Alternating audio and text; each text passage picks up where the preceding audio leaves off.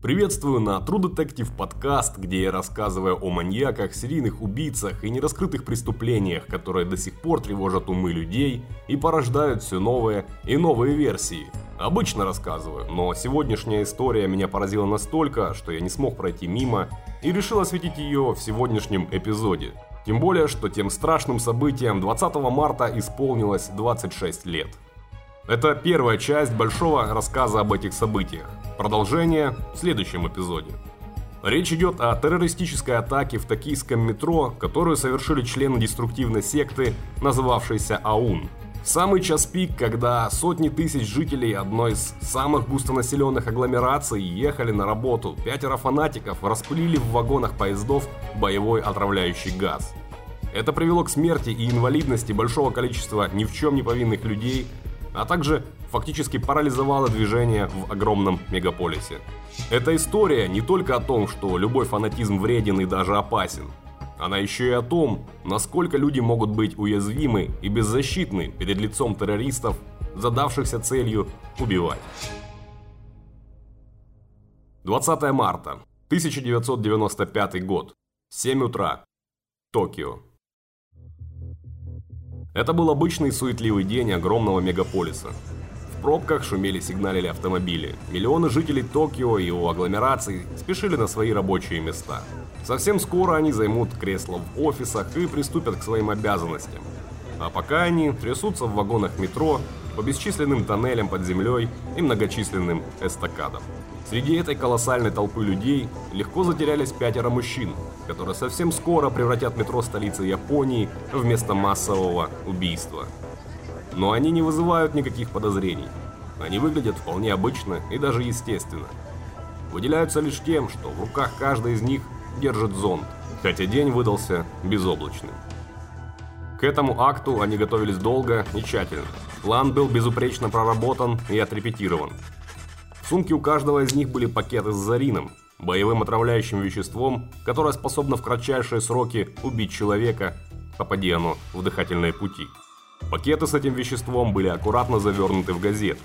На концах их зонтов были заостренные железные наконечники, которым предстояло проткнуть пакеты с зарином, а в воротнике у каждого террориста были заполненные шприцы с сульфатом атропина, своего рода противоядием, которое нейтрализует зарин и может спасти заговорщиков в случае, если что-то пойдет не так. Они все вышли из разных точек, но задача у них была одна – сесть в метро, добраться до обозначенной станции и ровно в 8 утра выпустить отравляющий газ на свободу.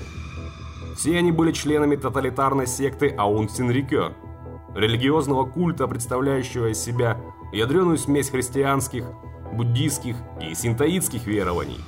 Возглавлял эту организацию японец Сёко Асахара, который считал себя реинкарнацией Иисуса Христа. Стоит ли говорить, что многочисленные многословные проповеди он вел, будучи под изрядной дозой ЛСД и других галлюциногенных наркотиков. Тем не менее, ему удалось привлечь под свои знамена от 10 до 50 тысяч сектантов по всему миру. Что характерно, часто это были не глупые люди, а скорее даже наоборот, вполне умные и с хорошим образованием. Линия метро Намбоку. Масата Йокояма, 31-летний мужчина, выпускник факультета прикладной физики Университета Такай, стоял на платформе в ожидании своего поезда. В обычной жизни это был спокойный и кроткий человек, всегда вежливый и учтивый. В свои годы он был уже довольно успешным ученым, на счету которого, помимо прочего, было участие в разработке автоматического пистолета. В то утро он был одет в темную куртку и джинсы. На плечах был рюкзак, а в руках зонт-трость. Направлялся Масата до станции Йоцуя. Там он должен был распылить отравляющее вещество – затем сойти с поезда, подняться на поверхность и сесть в автомобиль, за рулем которого ждал его напарник Киотака Тонодзаки. Вместе они должны были добраться до укрытия и там затаиться. Масата был собран и спокоен.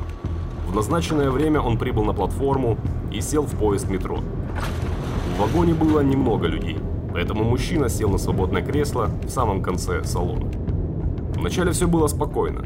Йокояма был настроен решительно – он думал лишь о том, какой почет и уважение после успешного выполнения задания будут оказывать ему другие члены секты. Он был уверен в абсолютной правильности своих действий. Однако, чем ближе поезд приближался к его цели, тем сильнее террорист начинал волноваться. На каждой остановке количество людей в поезде увеличивалось. Вскоре весь вагон был забит пассажирами. На часах было 8.01, и Масата решил действовать. Пакеты с Зарином оказались на полу. Поезд остановился на станции Яцуя, выбранной для цели атаки. Однако здесь что-то пошло не так. От нервного напряжения руки Масата затряслись. Он не смог попасть и пробить пакеты своим зонтом. Времени оставалось все меньше. Еще чуть-чуть, двери закроются, и поезд двинется дальше, а миссия Йокоямы будет провалена. В последний момент ему все же удалось наконец пробить одну из упаковок, и газ вырвался наружу. Масата решил, что одной ядовитой бомбы будет достаточно. В последнюю секунду он успел выскочить из вагона, двери которого сомкнулись прямо за его спиной. Поезд дернулся и двинулся в путь. Йокояма, стараясь не привлекать к себе внимания, тоже поспешил ретироваться и отыскать ожидавшего его в машине Киетаку Тонадзаки.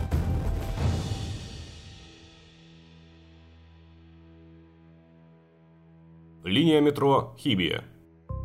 Ясуо Хаяси было 37 лет. Он был среднего роста и носил короткую стрижку. Это также был человек незаурядного ума и образования – в университете Когакуин он изучал искусственный интеллект. Однако после выпуска так и не устроился на постоянную работу, а просто много путешествовал. В своих скитаниях он увлекся религией и вскоре оказался в рядах секты Аум. Там он быстро продвинулся по иерархии и стал третьим человеком в так называемом Министерстве науки и техники. В день нападения он был одет в зеленую футболку и темные джинсы. При нем также был рюкзак и зонт-трость. Он немного не рассчитал время, которое ему понадобится, чтобы добраться до платформы, а потому немного припаздывал и запрыгнул в вагон метро на станции Кита Сэндзю в самый последний момент перед закрытием дверей. Он все же успел, хотя уже и начинал переживать, что его план сорвется. Поезд тронулся в путь. Уже на ходу он протиснулся дальше по вагону и сел на свободное место. На колени он поставил свой рюкзак, открыл его и заглянул внутрь. Там, завернутые в газету, находились целых три пакета с Зарином. Ясуа вызвался участвовать в атаке добровольно. Он хотел доказать лидеру секты Асахаре свою верность и преданность общему делу. Однако, уже находясь в метро с полным рюкзаком убийственного химиката, он начал испытывать сомнения. Поезд двигался, приближался к намеченной цели. Станция Кита-Сэндзю была следующая, а часы показывали 7.58. Ясуа решился действовать. Я не могу от этого уйти. Я должен это сделать. Должен начать очищение. С этими мыслями он выложил на пол вагона три пакета Зарина. Поезд въехал на платформу. Время пошло на секунды. Ясуа Хаяси прокалывает острым концом трости два из трех пакетов. Назад дороги нет. Как только поезд остановился и открыл двери, он мгновенно покинул вагон и практически бегом направился к эскалатору. Уже стоя на его ступенях, он услышал, как закрылись двери, голос в вагоне объявил следующую станцию, и поезд тронулся с места, везя с собой на борту смертельный яд. Каяси выбрался наружу и нашел там свой автомобиль. За рулем сидел Томомицу Ниими, в зеркало заднего вида он наблюдал, как Ясуа приблизился к машине, открыл дверь и залез в салон. Не проговаривая ни слова, Ниими завел авто и вместе со своим спутником скрылся с места преступления.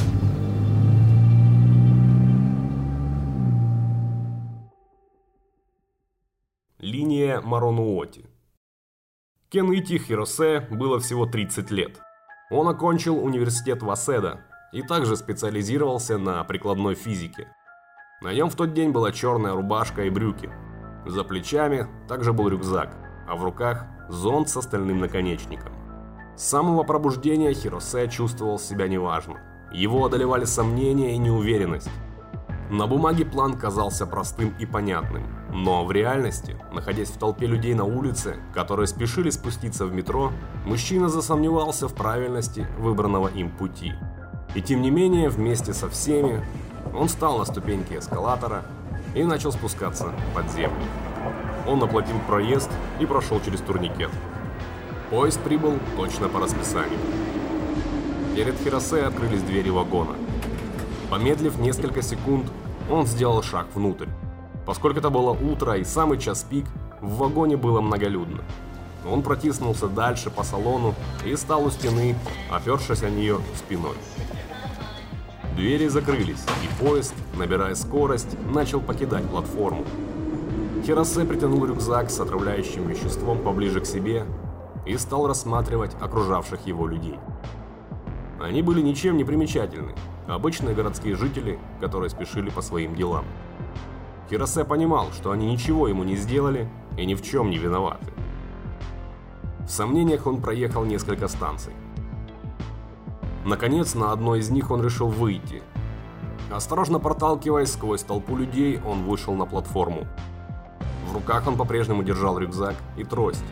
Он нервничал, его руки дрожали, на лбу выступил пот. Вокруг сновали пассажиры, которые выходили и заходили в вагоны. Он же был недвижим. Как же я завидую людям, которые могут просто взять и выйти отсюда. Но этого мне говорят мои человеческие чувства. Они стоят на пути к нашей цели и миссии. Они стоят на пути нашего освобождения. С этими мыслями Кеныти Хиросе развернулся и с места запрыгнул обратно в поезд, который уже закрывал двери и собирался покинуть платформу. Он встал у самой двери с чувством, что смог победить свои сомнения. Его миссия будет выполнена. Какое-то время он ехал дальше, просто рассматривая окружавших его пассажиров. Он каждые пять минут поглядывал на свои наручные часы. 7.45, 7.50, 7.55. Поезд приближался к цели, к станции Отянамидзу, где по плану Хиросе и должен был совершить свою атаку. Он осторожно расстегнул свой рюкзак и положил на пол два завернутых в газету пакета с зарином. Он видел в окно, как поезд приближается к станции. Времени на сомнения не осталось. Он дважды ткнул зонтом тростью в уложенный на полу оба пакета. Полиэтилен, который удерживал внутри себя смертельный яд, прорвался. Зарин вступил в реакцию и начал заполнять вагон. Хиросе двинулся к выходу.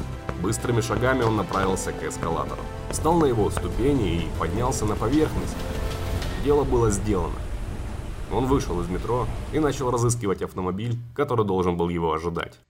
Коити Китамура, водитель, был в курсе операции и ждал своего соучастника в условленном месте. Вскоре он увидел, как к нему приближается взмокший от пота Хиросе. Он открыл заднюю дверь и запрыгнул в салон авто. Рыкнул двигатель, и машина тронулась в путь. В пока еще мирном городе они ни у кого не вызвали подозрений. Линия Тиода Самым старшим среди террористов был Икуро Хаяси. На тот момент ему было 47 лет. Долгое время он был врачом, кардиологом. В госпитале Кейо он долгие годы спасал жизни своим пациентам. Однако затем увлекся учением Аун, ушел с работы и целиком погрузился в дела секты. И вот теперь он стоял на платформе метрополитена, ожидающий назначенного часа, чтобы отобрать жизни. В правильности своих действий он не особенно сомневался. Для него Асахара был настоящим духовным лидером, и чтобы не разочаровать его, Икуа был готов на многое. И тем не менее, попасться он точно не хотел. Поэтому к неприметным рубашке и брюкам он добавил и марлевую маску на лицо. В токийском метро это не было чем-то неожиданным даже в 1995 году. И это было на руку Хаяси, поскольку он считал, что так меньше шансов, что его кто-нибудь узнает. Его целью была станция Син-Атянамидзу. В сумке было три свертка с зарином, а в руках характерный зонт. Как и остальные, Икуа в начале своего пути был полон решимости довести дело до конца. И, как и других, вскоре его начали одолевать сомнения. Он рассматривал молодую женщину, которая сидела напротив него. Хаяси понимал, что она, скорее всего, умрет после того, как он нанесет свой укол зонтиком. Погибнут и много других пассажиров. И еще больше получат серьезные повреждения – Здравый смысл и приверженность клятве Гиппократа на несколько мгновений вернулись к врачу. Однако так же быстро и покинули его. Он не мог отступить. не мог не выполнить приказ, не мог подвести своего духовного лидера Сёку Асахару. Поэтому, когда поезд прибыл на станцию Сина-Тянамидзу, он все же решается на атаку, однако из трех пакетов с Зарином протыкает только один, после чего быстрым шагом, фактически бегом, покидает обреченный вагон. Линия Яманоте Тору Тойода был пятым и последним участником террористического нападения на токийский метрополитен. До этого он также учился в престижном университете, также специализировался на физике и даже защитил кандидатскую диссертацию. Он также хорошо знал химию, а потому оказался в числе тех, кто ответственен за приготовление Зарина. Мужчина уже около получаса трясся в метро, направляясь к станции Эбису. Он четко осознавал стоящую перед ним задачу и был готов ее выполнить. Тору не испытывал никаких сомнений. Он твердо решил, что акция, в которой он принимает участие, станет началом новой эры и для него, и для братства Аун. Он не рассматривал окружающих его людей, а целиком сосредоточился на медитации. Еще немного, и ему понадобятся все силы, чтобы совершить атаку. Поезд останавливался, люди выходили, вместо них в вагон заполняли другие, и так станция за станцией. Наконец Тору услышал объявление следующей остановки. Это была Эбиссу, его цель. Здесь он должен выполнить свою миссию. Он незаметно расстегнул свою сумку и выложил на пол два свертка, обмотанные бумагой. Поезд начал замедляться. В вагон поступил свет, исходящий от станции. Эбису. Он на месте. Быстрыми движениями он прокалывает свертки и выпускает яд на свободу. Его движения точны, ошибки быть не может.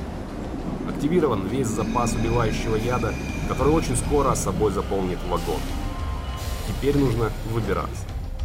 Тойод решительно продвигался вместе с остальной толпой к выходу и уже через несколько секунд смог покинуть поезд. Как и остальных, его наверху ждали машина и водитель, Тацуа Такахаси, который доставил его к месту назначения, в укрытие, где ему нужно будет некоторое время прятаться. Если говорить о террористических атаках, то это, пожалуй, одна из самых тихих из себе подобных. Пятеро мужчин в разных местах активировали боевое отравляющее вещество и молча покинули метро. Ужасающие последствия этого теракта обнаружатся уже через несколько минут. 20 марта 1995 год, 8.15. Токийское метро. Пассажиры подземки не сразу испытали на себе действие отравляющего вещества. Ему нужно было время, чтобы разнестись по внутренностям вагона. Кроме того, не все террористы выполнили свою задачу досконально, а потому эффективность пяти атак неравнозначная. Масато Йокояма проколол лишь один пакет. При этом отверстие было маленьким, и Зарин медленно просачивался в воздух. Тем не менее, совсем скоро пассажиры стали ощущать его воздействие. Люди начали задыхаться и кашлять. Поезд несся на полном ходу. Выхода не было. Многие сообразили, в чем дело, и стали открывать окна, чтобы пустить в вагон кислород. Это решение, хоть и казалось на первый взгляд малодейственным, все же сыграло свою роль и спасло многие жизни. Куда серьезнее последствия были от действий Тора Тойоды. Он проткнул все запасы отравляющего вещества, которые были при нем, и оно стало быстро заполнять пространство вагона. Один из пассажиров, Мицури Коно, сполна ощутил на себе действие газа. Вначале он, как и все, стал задыхаться. Он попытался встать, как вдруг понял, что глаза ему застилает черная пелена. Он практически ничего не мог видеть. От нехватки кислорода у него подкосились ноги. Вокруг происходил хаос, и началась паника. Люди в отчаянии толпились к выходам и к окнам. Некоторых начало тошнить от отравления. Наконец поезд добрался до следующей станции. Двери вагонов распахнулись, и наружу штабелями вываливались люди. Вокруг творилась полная неразбериха. Теперь уже у множества людей начались спазмы и открылась рвота. Те, кто был ближе к выходу из вагона и затем оказался на платформе, старались освободить место и дать выйти другим. Многие не могли подняться на ноги и вынуждены были ползти прочь от отравленного поезда. Через 15 минут с момента атаки из-за отравления в тяжелом состоянии оказываются около 40 пассажиров. Некоторые теряют сознание. Работники станции пытаются оказывать первую помощь, а также вытаскивают из вагонов тех, кто не смог самостоятельно передвигаться или отключился. Но положение осложняется еще и тем, что вместе с пассажирами поезда выходит и ядовитый газ. В опасности оказываются не только те люди, которые находились непосредственно в самом составе, но и те, кто ожидал поезд на платформе. Один из пассажиров, Фунчики Ватанаби, был слишком близко к источнику отравления. Он без чувств упал на пол. Когда прибыли работники метро, чтобы оказать ему помощь, было уже слишком поздно. Мужчина скончался. Он стал одной из первых жертв этой ужасной атаки. Первой, но далеко не последней. Те, кто остался на ногах по ступенькам и эскалаторам, устремились наверх. Они надеялись, что на свежем воздухе им станет легче. Однако Зарин уже проник в их организм, и теперь от его воздействий никуда не сбежать. К тому же работники метрополитена совершают роковую ошибку. Они не понимали, что в метро применили химическое оружие. Поэтому, когда из отравленного вагона вынесли всех пострадавших, поезд с эксплуатации не сняли. В него запустили людей и возобновили движение. В результате яд стал разноситься дальше по метрополитену, по другим станциям, заражая еще больше людей и неся за собой смерть.